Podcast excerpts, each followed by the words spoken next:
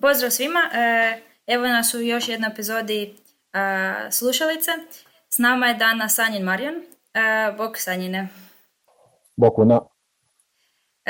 Sanjin je pozdok na Tehničkom sveučilištu u Lozani i on trenutno radi danas kao pozdok u Nanoscale Biology grupi, a zapravo po prirodi i po korijenima je fizičar. Osim toga, mislim da je osoba koja je bila valjda u najviše udruga i organizacija koju znam. E, na primjer, trenutno je dopredsjednik udruženja postdoktorskih studenata i fokusira se dosta na razvoj socijalnih i organizacijskih vještina PhD-ovca i postdokova. I sad kad gledam njegov CV, tu je toliko toga zanimljivo da uopće ne znam od kuda krenut. Pa sam mislila da krenemo ono baš od početka i uopće kako je jedan fizičar e, možda odlučio ići prema području nanoscape biology. Ja uopće zapravo ni nisam sigurna što točno znači nanoscape biology, pa možda za nje ne objasni nam kako si uopće završio u tom području danas. E, pa prije svega prvo sam krenuo baveći se zapravo je neka vrsta biologije na nanoskali, znači fizikalna virologija. Radio sam na modeliranju načina kako virusi pakiraju DNK u, unutar svojih viralnih kapsida. Znači, koji je mehanizam kako se tako velika količina informacija koje virusi moraju sadržavati da bi se mogli replicirati sve to, uspije kompaktirati u male objekte koji mogu biti, ovisno od virusa, čak i nekim, nekim situacijama 50 nanometra e, dijametra. I onda je glavno bilo fizikalno pitanje šta se tu dešava što se tiče biofizike, e, kako ta recimo DNK koja je jako kruta, kako se ona sažme i kompaktira unutra. I sad neki virusi to rade čisto na način da imaju nekakav biološki motor koji prožlače tu DNA i uguraju na silu u tu kapsidu. E, neki drugi e, virusi, to su zapravo oni koji sam ja proučavao u svom doktoratu, koji je bio u Zagrebu, su virusi koji koriste nekakve proteine koji pomažu da se DNA kondenzira. Na sličan način kao što se DNA pakira u e, znači, u slučaju uh, kromatin i takve stvari. Malo mi terminologija, jer s time već ne bavim 5-6 godina skoro. Uh, slični mehanizam, samo što su ti proteini puno jednostavniji. Uh, I onda je glavno bilo pitanje kako oni utječu na stabilnost tih virusa, na to kako oni sazrijevaju, te da li je informacija o tome važna za, na primjer, korištenje tih istih virusa kao, na primjer, cijepivo. Riječ je o adenovirusima koji su jedan od glavnih ono, viralnih vektora za gensku terapiju, cijepiva i sl. A koji dio je tu fizike u tome? Znači, šta jedan fizičar, koje je najbitnije znanje koje fizičar tu donosi, odnosno skillovi koje fizičar donosi u to područje? E sad, znači, poznavanje ponašanja, znači, iona uh, u otopinama, recimo, ono što je recimo meni bilo jako bitno je kad sam na faksu shvatio uh, ima jedna jako dobra knjiga od francuskog Nobelovca Pierre Gilles de Jean, koji uh, se bavi teorijom skaliranja. Znači, kad imaš neuređeni sustav, da, šta možeš naučiti o sustavu bez da imaš ono jasno definirane pojmove poput kristalne rešketke i tako dalje. I onda kroz takva nekakva skaliranja, znači gledaš kako se jedan parametar ponaša s drugim, da li postoji neki power law, neka pravilnost, kombinirajući takva nekakva saznanja plus tu elektrostatiku u otopinama, e, geometrijske nekakve ograničenja, sve to zajedno sklepavaš u nekakvu model kojim pokušavaš opisati sustav i zapravo koristiš isti način razmišljanja ko recimo fizici čvrstog mhm. stanja, na primjer, ali je ta e, bitna razlika u tome što sustav je puno slabije definiran. Mm.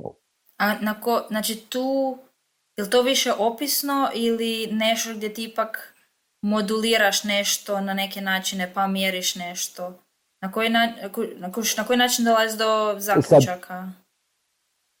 Znači zaključki vezan, zaključci vezano uz način evo na primjer e, viralne kapside. Znači ono što ti možeš dobiti je grubu ocjenu unutarnjih tlakova i sad ti ne možeš točno predvidjeti, jer ako je tvoj model dosta jednostavan, objekt je velik, e, osim da radiš neki MD koji uključuje ogromni broj atoma, što ono, nije izvedivo. Ono što ti zapravo dobiješ je kako se neki parametar ponaša kad se mijenja drugi parametar. Na primjer, u slučaju virusa, ako se promijeni interakcija između proteina i DNA za određeni postotak ili interakcija drugčije naravi, ti možeš reći, ok, stabilnost samog virusa će biti takva da moj unutarnji tlak se promijeni za toliko i toliko posto. I to onda može imati nekakvu biološku relevantnost. Problem je kod takve nekakve biofizike, znači to kada radimo na takvim skalama, je da ti ne možeš dati egzaktna predviđanja. mm Nego ono što ti uglavnom radiš je ti kažeš statistički će biti vjerojatnije da je ovo tako ili da je onako. Zapravo ono, ideš u neku domenu statističku. Ček, to su i dalje modeliranja bila ili se isto tako eksperimentalno nešto pokušavalo potvrditi znači, moj... i usporediti? Znači, moj doktorat je bio znači, na teorijskom mhm. modeliranju, gdje smo zapravo u jednom trenu dobili eksperimentalne podatke, e, elektronske mikroskopije, znači unutrašnjosti tih nekih adenovirusa, onda smo pokušavali shvatiti koji vrak se unutra dešava. Jel? Mhm. I to je bio neki moj početak što se tiče samog teorijskog modeliranja unutar biofizici. Uh, mislim, radi se na druge stvari prije toga, ali onda kroz to neko znanje iz teorijske e, biofizike uspio sam steći tu suradnju sa grupom Aleksandra Rađenović ovdje na mhm. EPFL-u, koja se, to je taj ono, Laboratory of Nanoscale Biology gdje sam sada, gdje sam krenuo modelirati e, sustave na nivou jedne molekule s kojima su oni radili eksperimente. Što to točno znači uopće sustav na nivou jedne molekule? To znači da imaš jednu molekulu, recimo DNK, koja je zapravo dosta dugačka molekula, ono, mikroni dugačka, i ti e, manipuliraš direktno sa tom jednom molekulom DNK. I to radiš pomoć takozvane optičke pincete. Mhm. E, znači ono što se napravi je imaš jednu malu kuglicu koju e, optikom kontroliraš položaj te kuglice u prostoru, znači možeš ju mm jel? bez da fizički išta dotakneš. E, I na to imaš e, zalijepljenu hrpu tih DNK molekula. I onda što smo, što je kolega tu radio, e, to je on eksperiment ja teoriju, znači ti bi se približio s tom kuglicom e, blizu nekakve male pipetice koja je imala otvore u dimenzijama desetaka nanometara i usišeš jednu DNA unutra i onda gledaš kako provlačiš tu DNA kroz tu rupicu, kakva je signal, znači kakva je sila na tu DNA. E, ako, na primjer, narineš vanjski električni potencijal, kako i oni teču uz tu DNA. I na temelju toga možeš nešto zaključiti o DNA. Ili u slučaju onoga što smo mi radili je, znači, ideja je bila bolje razumjeti način kako se neki proteini vežu na DNK.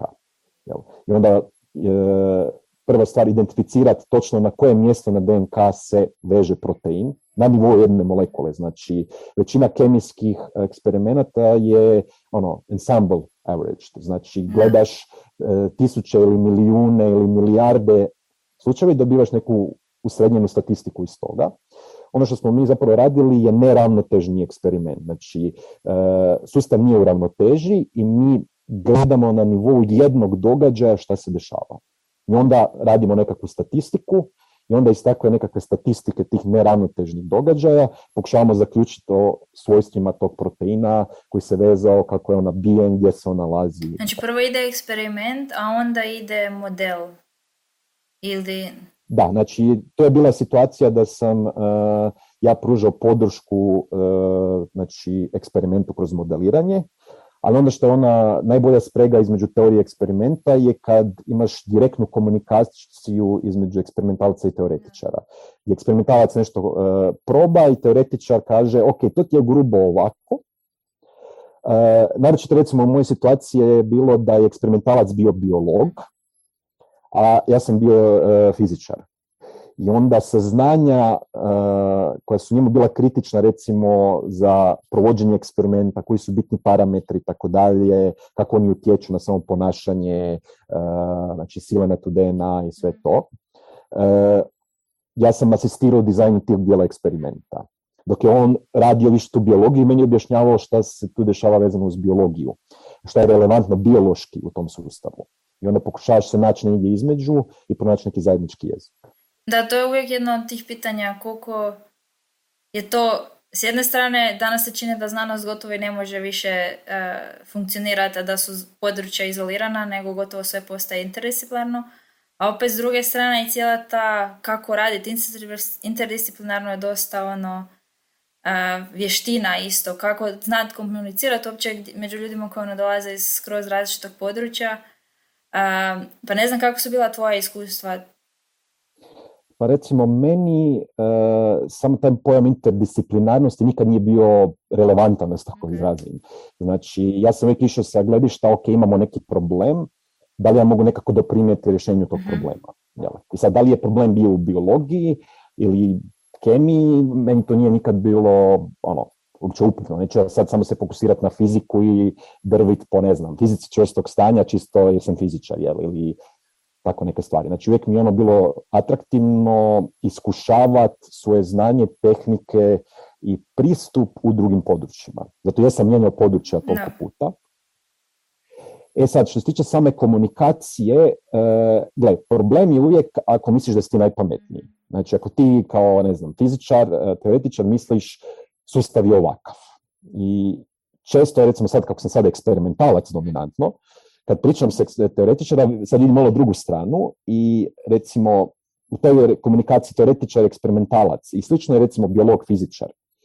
Glavni problem nastane ukoliko ne slušaš drugu mm stranu, ukoliko radiš da. pretpostavke. Znači, uh, imaš neku predrasudu, namjerno kažem u spoju, znači ne predrasudu u smislu negativne nužno, nego imaš nekakva očekivanja vezano uz što druga strana radi i ne provjeriš ta očekivanja.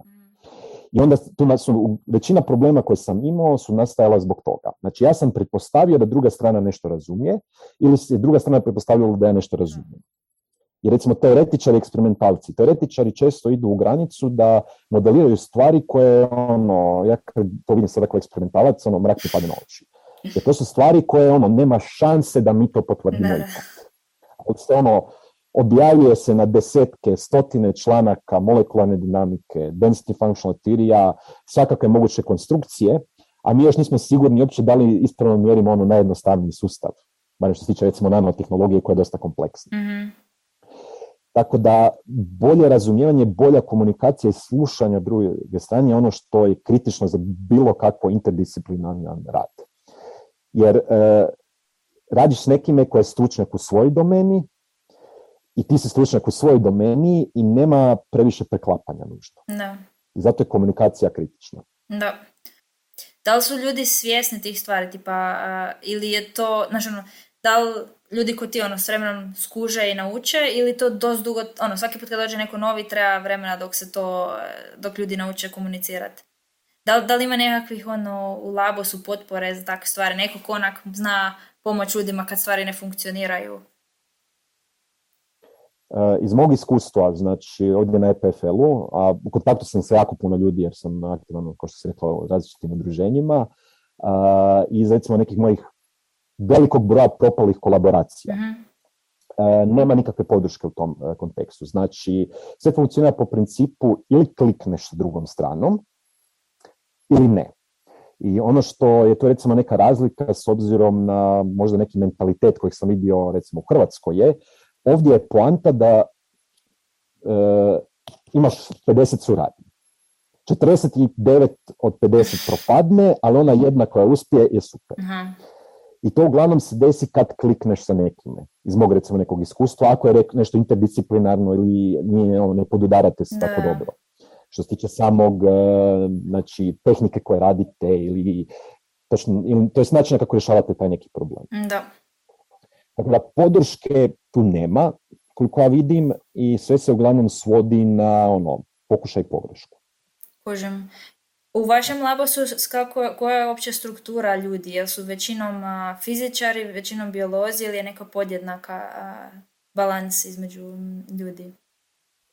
Znači, u našem labosu je situacija takva da imamo svakakvih backgroundova. mm Znači, imamo ljude koji su fizičari, kemičari, uh, ljudi koji imaju nekakve znači, degrije koji su ono, da. miks svega i svačega.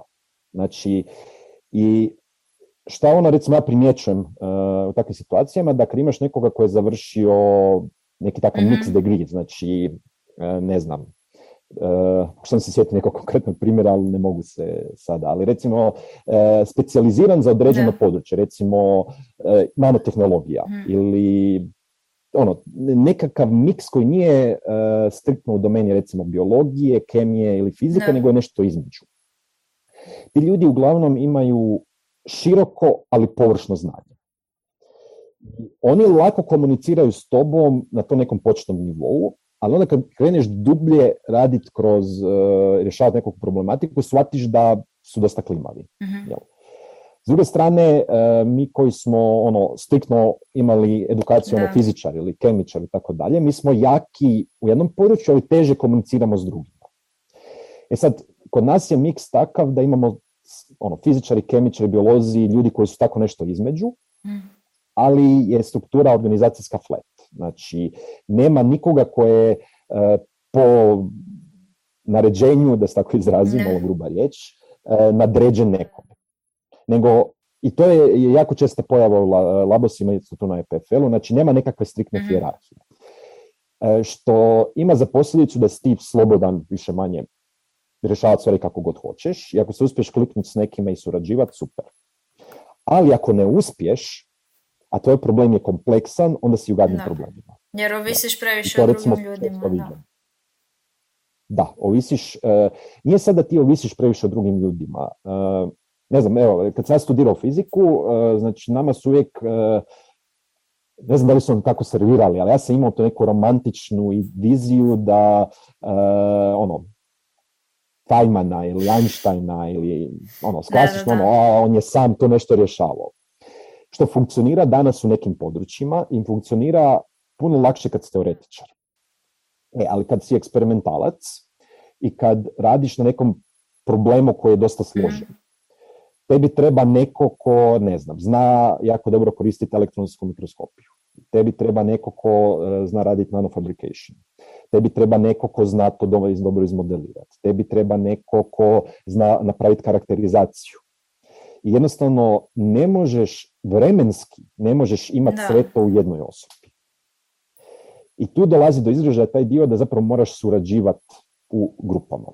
Da je definitivno nužno, a kako se baviš današnjim problemima, naročito eksperimentalno, a mislim da i teorijski si jači ako to tako radiš, treba ti ta neko ono, kolaborativni rad. Kužim. A šta sad točno radite u ovoj grupi? Osim što si rekao sa tim modeliranjem na, na nivou jednih molekula. Znači, znači ovako, e, ono što sad radim mhm. ja, uh, znači ja imam svoje projekte koje uh, samostalno mhm. vodim.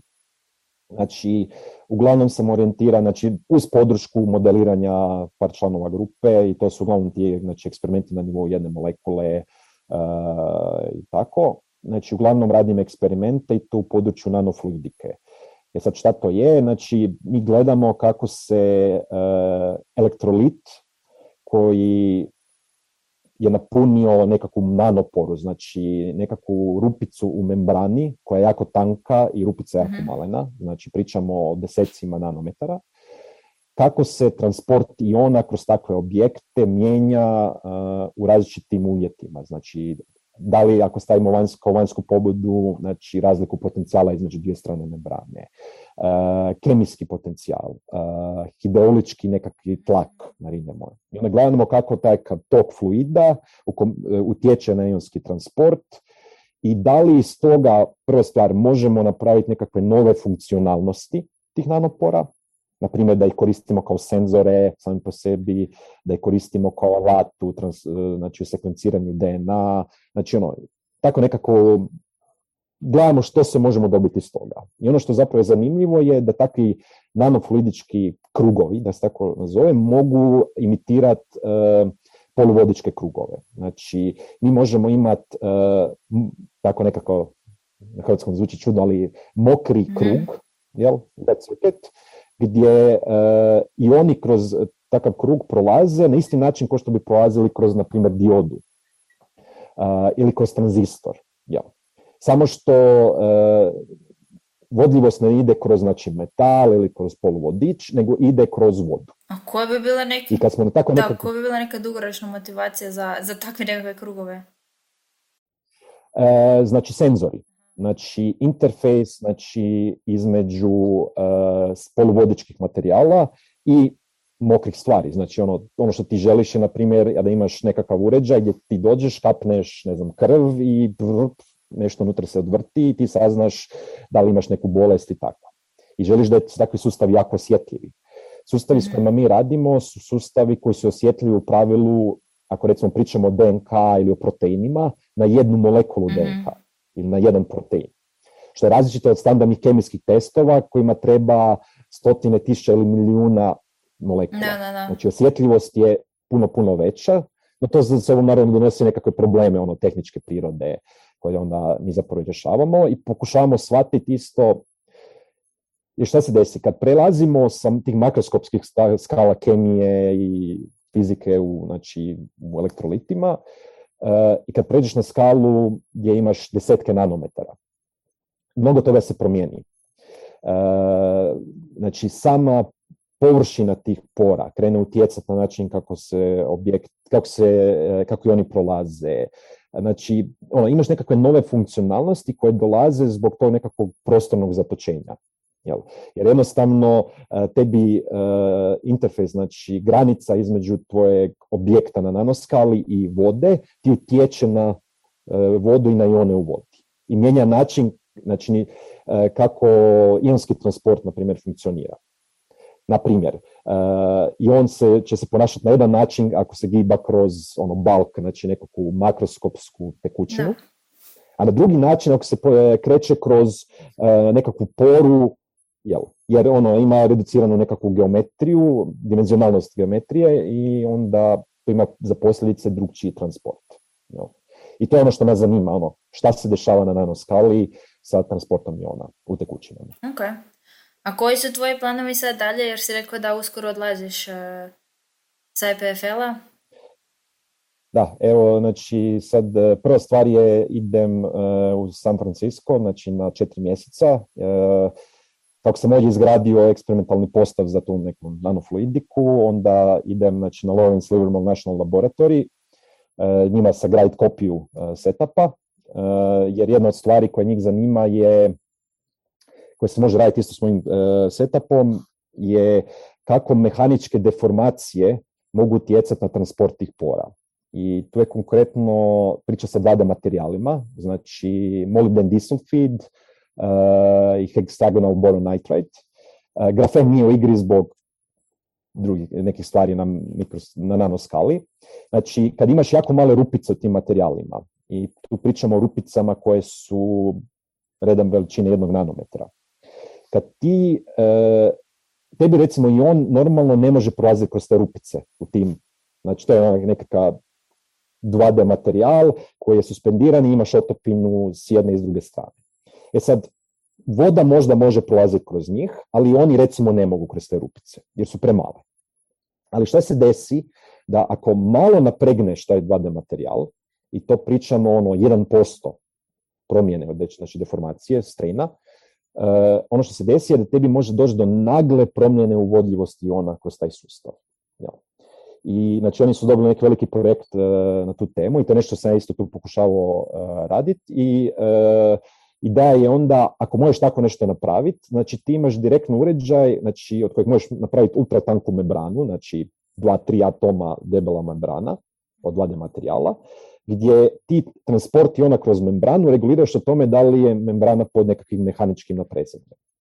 Zašto je to zanimljivo? Jer u biologiji ionski kanali koji su odgovorni za osjetilo dodira, na primjer, su zapravo mehano osjetljivi. Šta to znači? Mijenjaju svoju konformaciju s obzirom tome da li su po nekakvim mehaničkim naprezanjem i kad se nađu pod recimo mehaničkim naprezanjem, onda se otvore za protok iona. I to onda rezultira time da se regulira membran, e, potencijal membrane recimo stanice.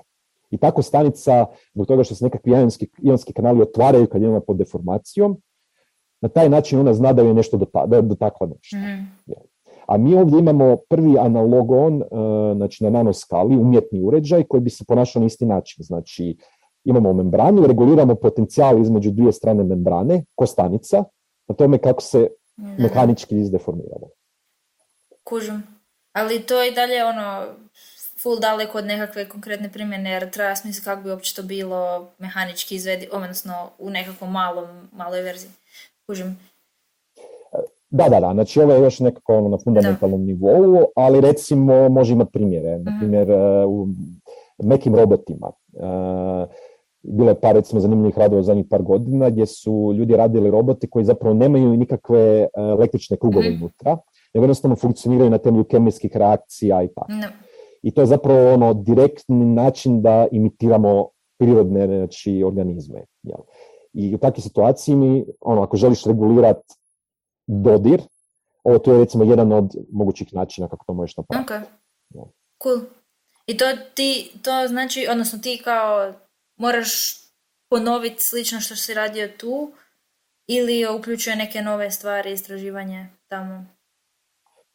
E, znači, mijenja se sustav, znači ovdje smo radili na molybden disulfidu koji je dosta nezahvalan materijal jer je jako osjetljiv na kontaminacije i raspada mhm. se lako. Jel? Onda prelazimo na heksagonalni boronitrid i to je neka suradnja između UC Berkeley-a, NISTA i gdje će biti znači, Lawrence Livermore National Laboratory. I to je samo ono na četiri mjeseca, znači ideja da njima pokažem kako to mjeriti, složim im eksperimentalni postav i onda radim remotely suradnju sa iduće pozicije nakon toga. A dalje onda planiraš Belgija. Belgija. Znači u Leven, e, znači dobio sam trajnu poziciju na IMEC-u. Znači to je, sad kako to opisati, e, jedan od najvećih znači, istraživačkih instituta, znači neka NGO, koji zapravo većinski financira se iz ugovora sa privatnim kompanijama. Znači rade research and development za velike kompanije tipa IBM i tako. Imaju jedan cijeli department koji se bavi zapravo to nekom biologijom i soft materom, gdje pokušavaju raditi senzore e, za, na temelju poluvodičke tehnologije koje imaju jako razvijenu, raditi senzore znači, za meke i mokre stvari. Jel? I s obzirom da nemaju nikoga vezanog uz pored tamo, su mi ponudili ako želim doći i evo, malo zanimljiva promjena, malo iz sveučilišnog svijeta preći malo neku interakciju između fundamentalnih istraživanja i rada s kompanijom. A tamo su onda projekti na neki način definirani a, potrebom iz industrije ili, ili, ili koliko ima onda opće slobode? Postoji neki balans. Znači, naravno, dio rada je baziran na tome da radiš sa time što kompanija žele, ali s druge strane moram reći da meni recimo to sviđa jer uh, vidim kako je dosta fundamentalnog istraživanja, naročito u području nanotehnologije, nereproducibilno. Jel? A ovdje je motivacija da se doista moraju raditi stvari koje funkcioniraju u stvarnom svijetu.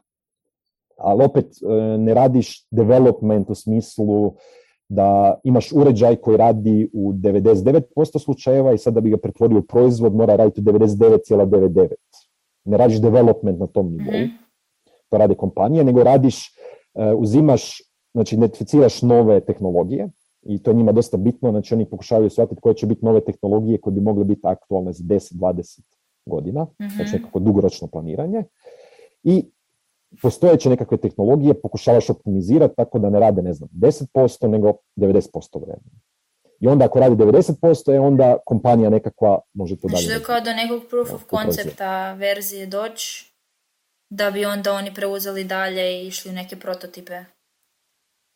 Da, znači proof of concept, ali s druge strane dio vremena se očekuješ e, i da radiš e, znači, fundamentalne istraživanja, da objavljuješ, ali ima taj neki balans e, u tom smislu. Ok, ajde onda sad zanima me više možda ta nekakva usporedba kako raditi postdoc na EPFL-u, ne znam, u usporedbi recimo na doktoratu u Zagrebu. Mene uvijek muči ono koliko je recimo Zagreb daleko od nekih tako svjetskih fakseva i koje su te razlike koje su primarne. Da li je novci ili ipak neke druge stvari? Jako dobro pitanje.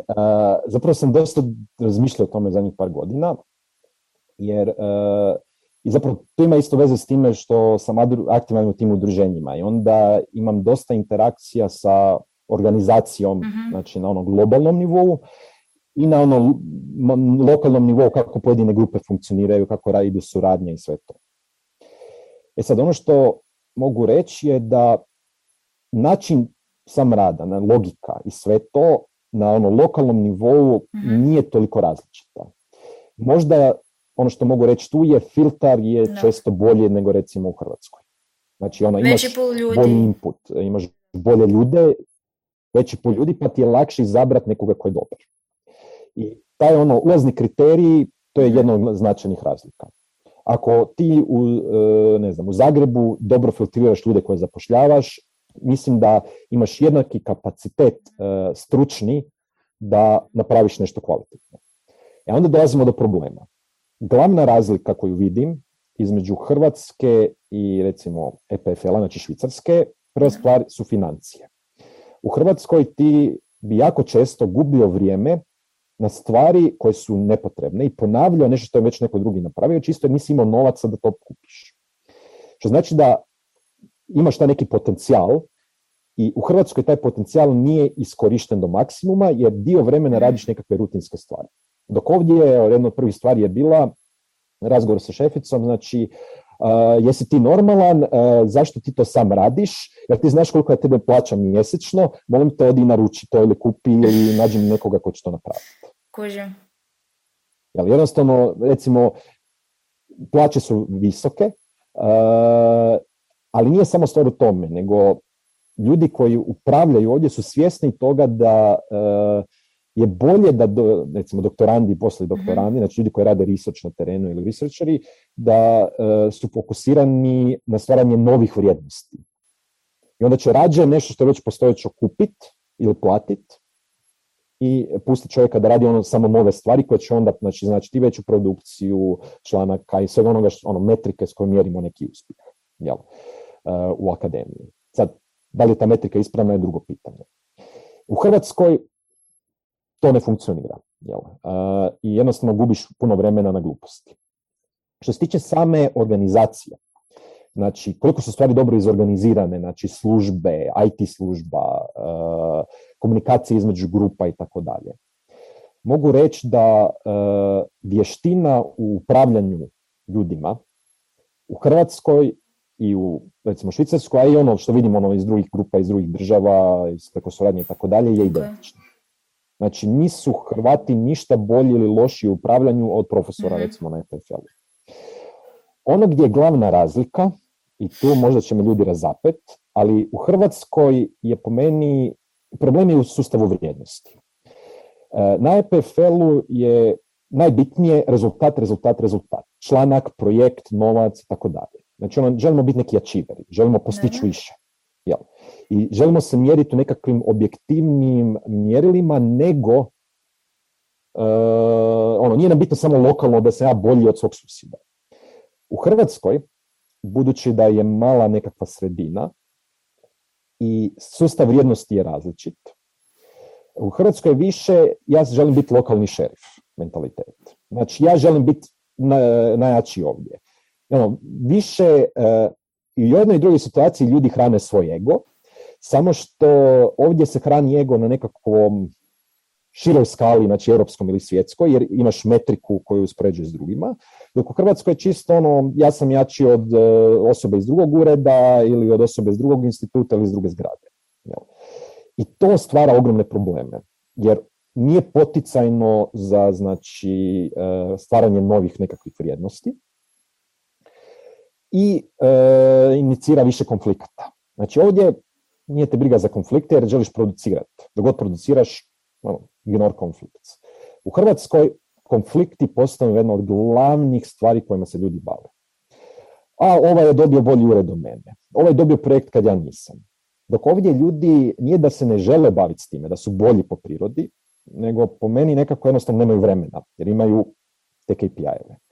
Key Mhm. performance indikatore, znači ono nekakve rezultate koje moraju postići.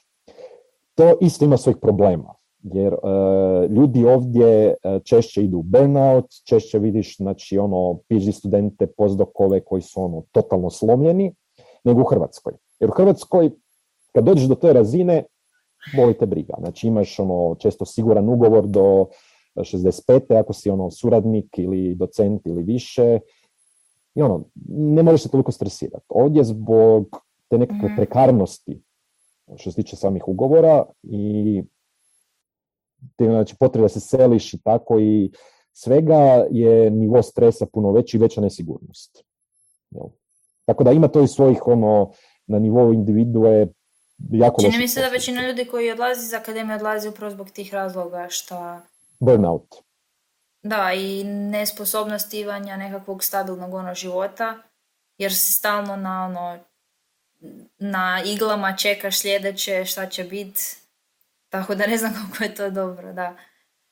E, kako sam ja ono jednom nogom u nekakvom privatnom sektoru managementu, ne znam kako je to više nazvao, e, ono što vidim je da recimo ponašanje kako imamo sada u akademiji je u privatnom sektoru bilo aktualno, ne znam, možda 20, 30, 40 godina. Znači ono kaska.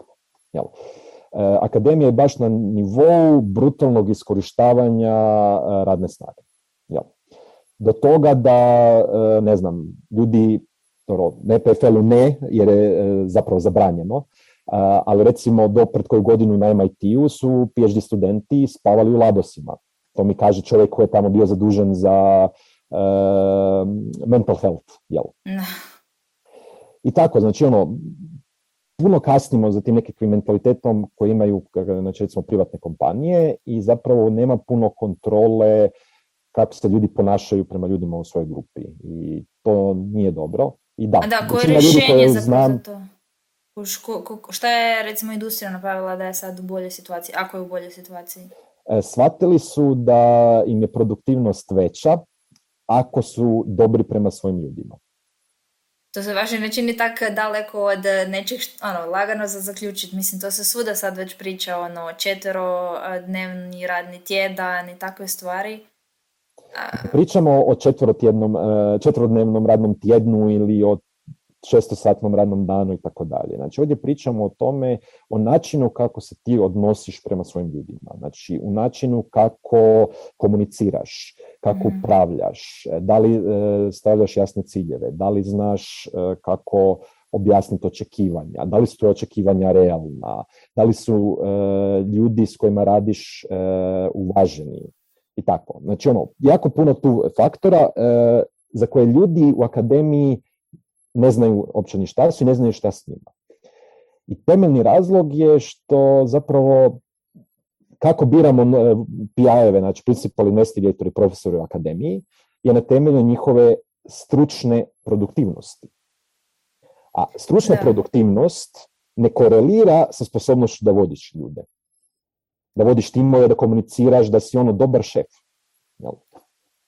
Ali to je znači nešto što faks bira na koji način će oni odabrati svoje profesore.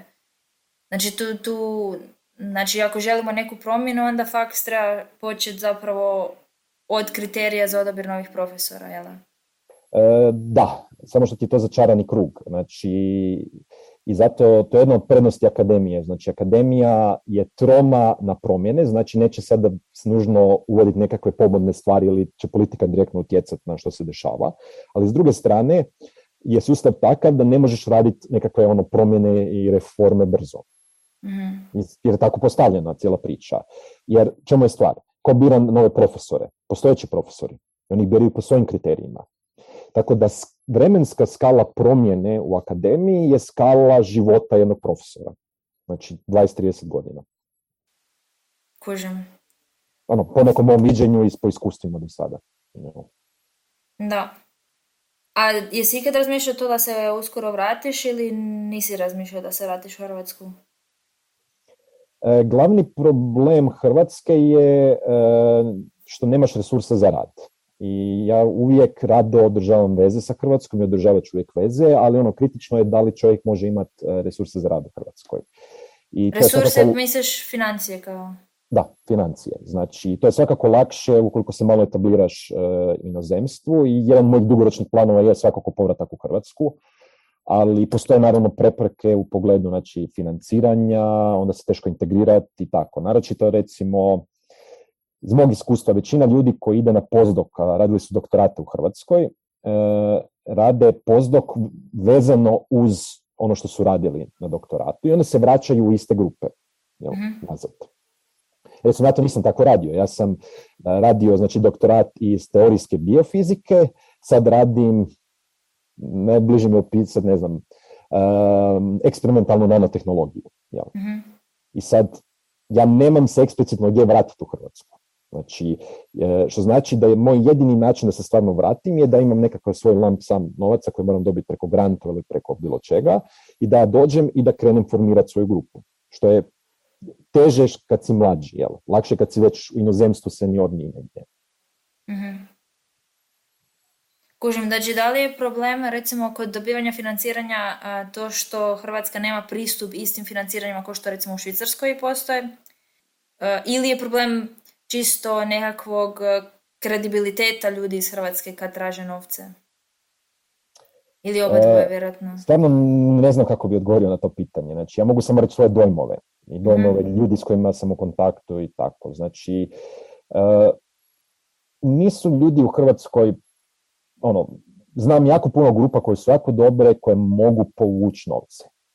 Glavni problem je što većina tog financiranja europskog, koliko ja vidim kako stvari funkcioniraju recimo ovdje na EPFL, to su uglavnom velike kolaboracije. Ili moraš biti poznat, ili, znači, ono, međunarodna prepoznatljivost plus kolaboracije su bitne. I sad, ti u Hrvatskoj, e, recimo uzmemo za primjer, znači, prosječna e, istraživačka grupa ovdje ima između 10 i 30 ljudi. Recimo, barem u nekom mom području, tu znači grupe koje gledamo oko sebe.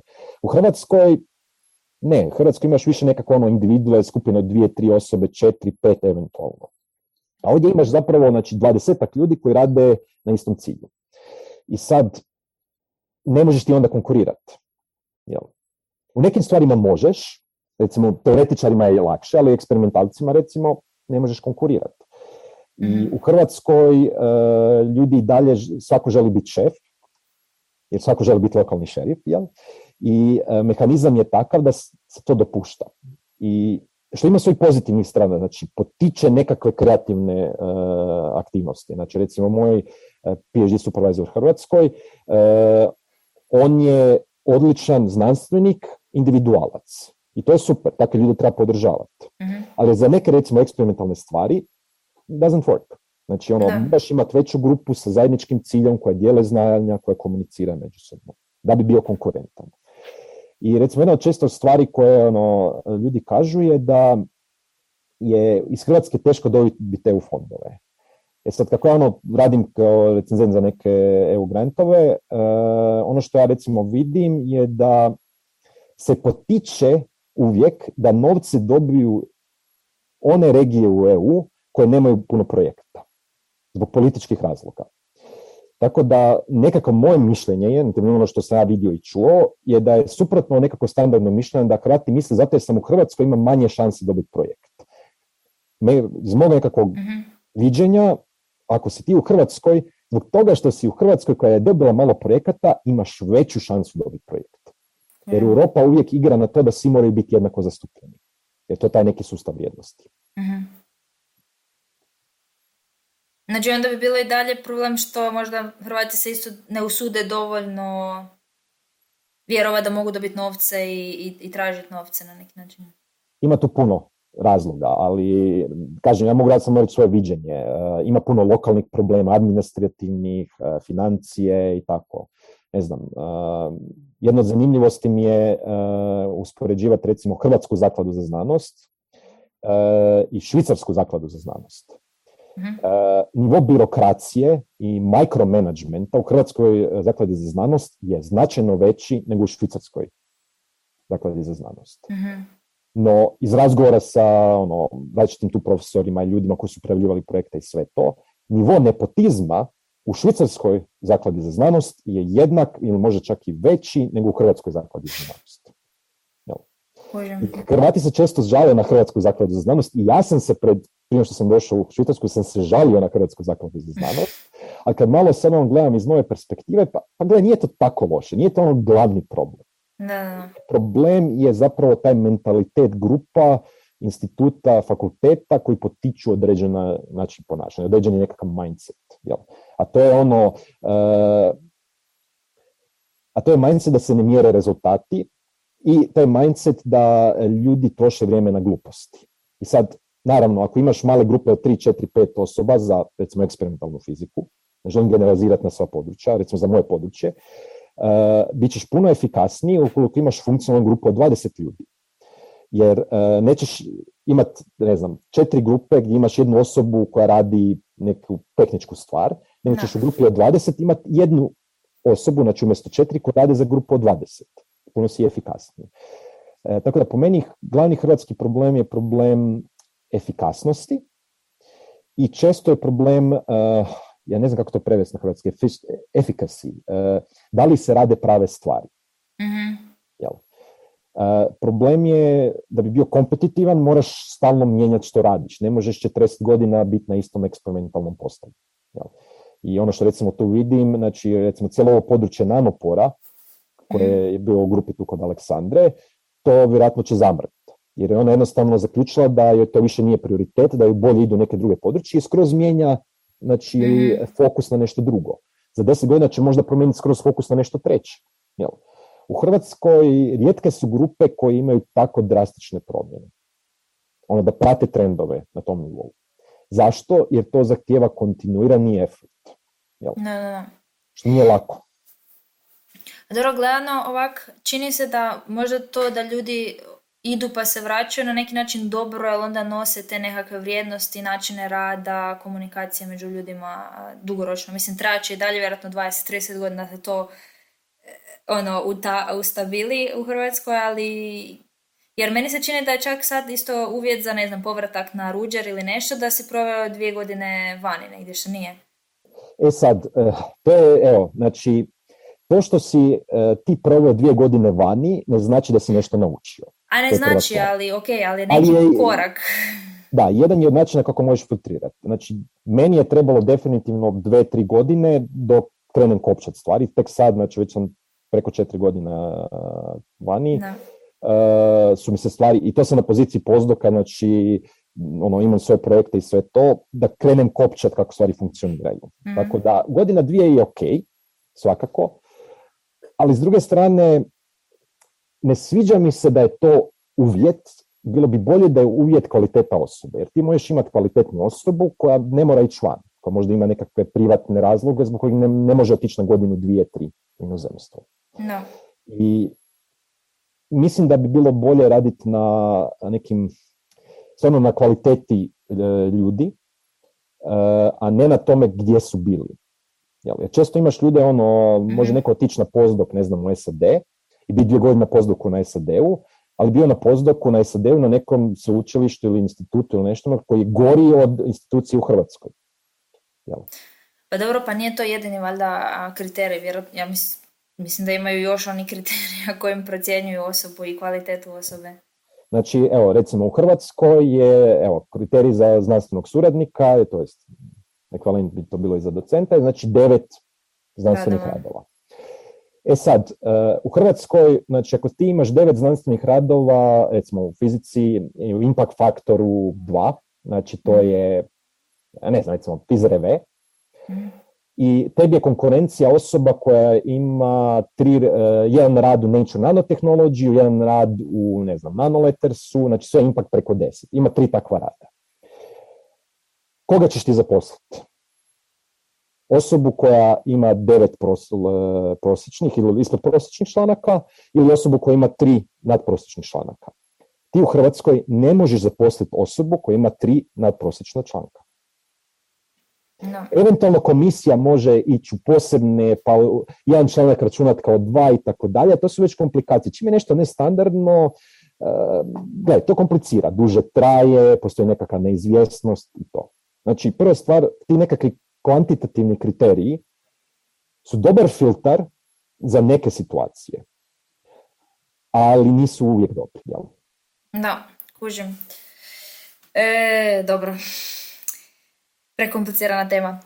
Za kraj, obično pitanje jedno imamo uh, sanjine koje, za, ako imaš neku knjigu za preporučiti. Može biti stručna, može biti uh, belatristika, može biti šta god ti padne na pamet.